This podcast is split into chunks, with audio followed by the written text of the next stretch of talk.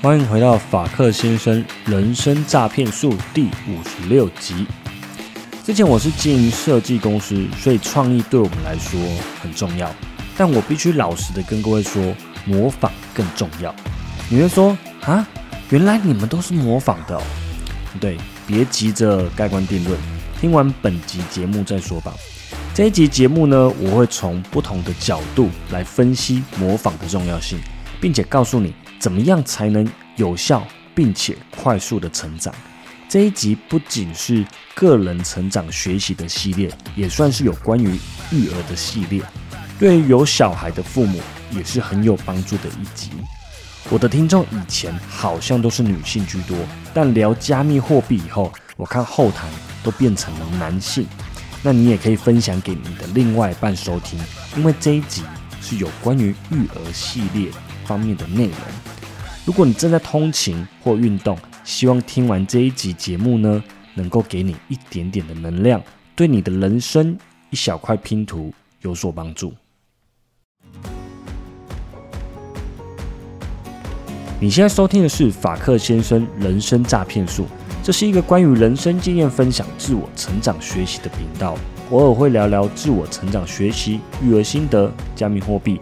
我们也会邀请各行各业特别来宾来跟大家一起聊聊天，是一个贴近你我生活的频道，适合上班通勤、运动、睡前收听。听完觉得对你有帮助，记得按下订阅，才不会错过哦。我们节目开始。大家好，我是法克先生。现在时间是二零二二年的六月十一号凌晨一点半。这一集又回到我很喜欢的主题，就是有关于成长学习方面的。因为最近加密货币跟 NFT 真的是很熊市。就在录音前没多久，比特币已经跌破两万九，以太币已经跌破一千七，所以真的是非常的惨所以我只能选择躺平再躺平，我不敢站起来，因为你知道韭菜怎么割不巧割吗？就是站着割。所以趁熊市的时候呢，多看书，多学习，累积一下自己的内涵。也谢谢你们一直支持法克先生的节目，记得到 Apple Podcast 上面留言，让我取暖一下，因为那是对我最大的鼓励。接着就进入今天的主题。今天想跟大家聊聊最有效的成长学习方法。我觉得人的一生呢，其实最不应该停下来的就是成长学习。其实成长学习有很多不一样的方法。你正在收听这集节目的时候呢，其实也算是一种成长学习。老人家常讲“活到老，学到老”，这句话是真的。包含你使用 Facebook、跟 IG、Twitter、抖音。都是一种成长跟学习，但我们今天要聊的是关于几个不同的模仿行为。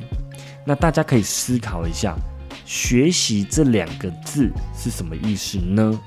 我女儿现在四岁，那常常看他们小朋友一起玩的时候呢，就会说：“哎，你干嘛学我？不要学我啦！”那学是什么呢？就是你看见、听见而去模仿。别人的行为，学习的习呢，就是温习、复习、重复的操作。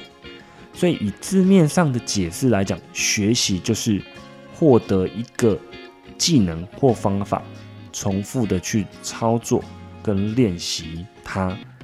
这个就回到我之前很常说的，成长跟进步最好的方法，就是实际去操作以后，分享给别人。所以，成长、学习跟模仿呢，它就有很大的关联性。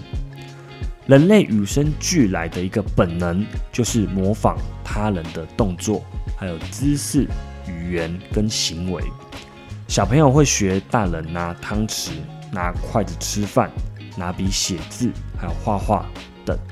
这些模仿的行为呢，都算是透过直接模仿来学习的技能。所以这个行为是直接模仿，接着是再复杂一点的模仿行为。我之前经营的是一家展览设计的装潢公司，那跟各位说，我们的设计图有很多都是在模仿。听到这里，你可能很吃惊。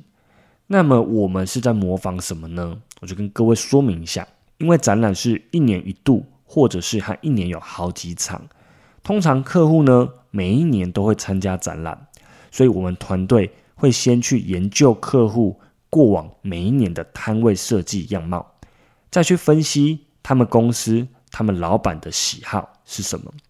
有些公司喜欢摊位的设计呢，它的主色系是企业色，或者是跟企业的 logo 同色系，又或者是他们公司是讲求绿能的太阳能产业，他们可能就偏好使用绿色来代表环保的能源，辅助色可能是用橘色、黄色代表太阳、太阳能，白色放在留白处代表干净明亮。还有未来感，外观的结构上喜欢圆弧形的造型，视觉上比较温和，不这么锐利。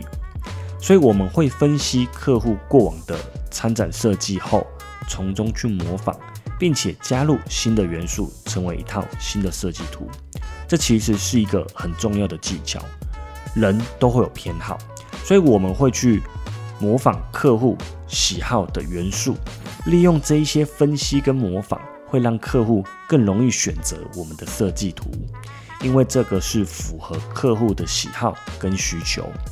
比起完全创新、不参考过往的设计的情况下，模仿加上自己的创意，会是一条比较高几率成功的方法。当然，也有客户是例外的。上述的这种模仿学习，算是一种综合模仿。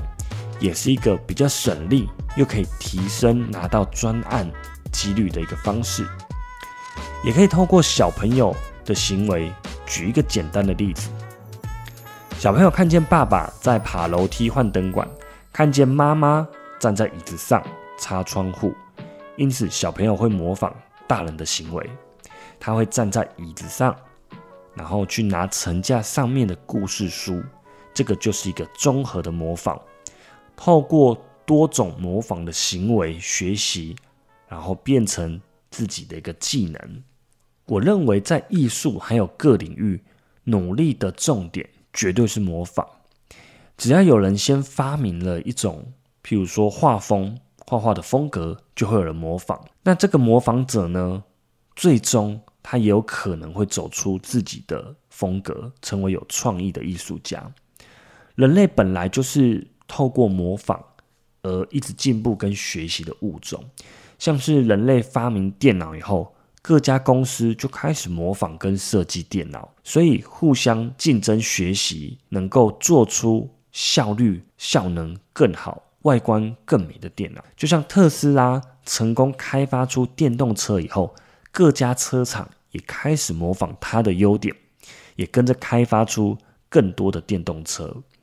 因此，如果是一家公司，那你就要去模仿这个业界里面的龙头，或者是前几名的公司，这样才有可能成为第二名，或者是并驾齐驱之后可以超越它。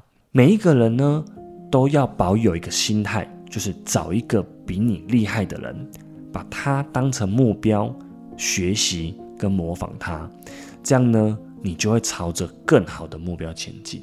那下一个我要介绍的是象征模仿。举一个简单的例子，小朋友常常有一个象征模仿的行为，尤其是最近的小女生，她们最爱模仿的对象是，相信你们都知道，就是 Elsa。你只要一叫 Elsa，所有的小女生都会回头。小女生对于 Elsa 是一种楷模人物的模仿行为，它不只是。动作上的模仿行为，而且它是性格上面的一个模仿行为。她性格后面所代表的意义，可能是勇敢，或者是其他意义。小男生呢，就会模仿钢铁人、还有蜘蛛人这些偶像型的人物，他们的行为背后所代表的意义非常多，譬如勇敢啊，很有智慧、很正义等这些性格。就会引起小朋友的象征模仿行为，因此我们常常说，父母大人都要做好榜样，因为在小孩的心中，父母亲就是一个最佳的楷模对象。朝夕相处之下，所有的行为都会被小孩所模仿。这也是为什么我有小孩以后会开始想要自我成长学习的原因之一。唯有透过改变自己，才能让小孩有一个更好的模仿对象。我觉得，包含家里的环境整洁，还有所有的一些良好习惯，都要尽可能的去提升，因为这很有可能就是他们未来的样子。如果你的家里是非常的脏乱，或是很不整齐，东西用完都没有归位，那你的小孩很可能就会跟你有一样习惯。这边我再次呼吁所有的听众朋友，如果没有非常非常非常喜欢小孩，请勿中出，要三思而后行，因为教养小孩是非常辛苦的一条路。最后要介绍的一个模仿行为是抽象模仿，这也是我觉得最困难的，就是在课堂上，学生在台下观察老师在台下所学习、所学到的行为，就是一个抽象的模仿。而非具体的模仿行为，例如数学课在解数学题目时，学生从老师在黑板上对题目的讲解里面学到解数学题的一些算法，这个就是一个抽象的模仿。这种模仿行为，它因为比较抽象，所以需要透过比较多次的练习跟实作才会学习起来。那如果是自然跟化学课呢，就会更容易的学习，因为这些是比较具象化的，你不用透过凭空的想象。它的实验课有实际上的烧杯、化学原料哦，可能还有酒精灯，你可以加热，你可以分组，然后可以实际动手的操作，这样子的学习方法会是更有效率，而且。更容易吸收的方法，所以建议在教小朋友学习，例如加减运算的时候，大人是可以拿出实体的物品让小朋友操作，这样他们会更容易的理解跟明白这个运算的原理。那以上的几种模仿行为，其实是一位一九二五年出生在加拿大，名字叫做班杜拉，他的社会学习理论。那我是用比较简单的方式跟各位分享，有兴趣的朋友也可以去 Google 延伸阅读一下。我认为模仿是天性，它是与生俱来的，它也是成功很重要的秘诀。你可以利用上述的四点模仿行为，找一位你觉得他身上有你没有的优点的人去模仿他，不必担心模仿他是。不好的行为，或者是很没有创意。等你模仿到炉火纯青的时候，自然就会加入很多自己的创意，或者是很多自己的想法。如果你是父母亲，那你就要培养出自律的生活习惯，例如不赖床啊，回家就先洗手，吃饭之前先洗手，吃完饭会整理桌面、洗碗、打扫家里等等的这些好习惯。都是小孩子模仿的重点，所以教育小孩最终的根本其实是回到父母亲身上。身为小孩模仿学习的对象的时候呢，对自己的行为标准不可以太低，不可以太随便，因为如果太低的话，小孩很容易就学到了，他就会变得很涣散，他也不会有一些进步的空间。但是呢，标准也不能太高。因为如果你对你的小孩、对子女期许、期望太高的时候，会产生过度的压力，造成小朋友人格发展上的困难。所以我说，教养小孩是一条很不容易的路啊，请大家共勉之。今天跟大家分享的四种模仿的行为，分别是直接模仿、综合模仿、象征模仿，还有一个抽象模仿。大家可以利用这四种方式。并且找到一个目标的对象去模仿，达到最有效的成长跟学习的方法。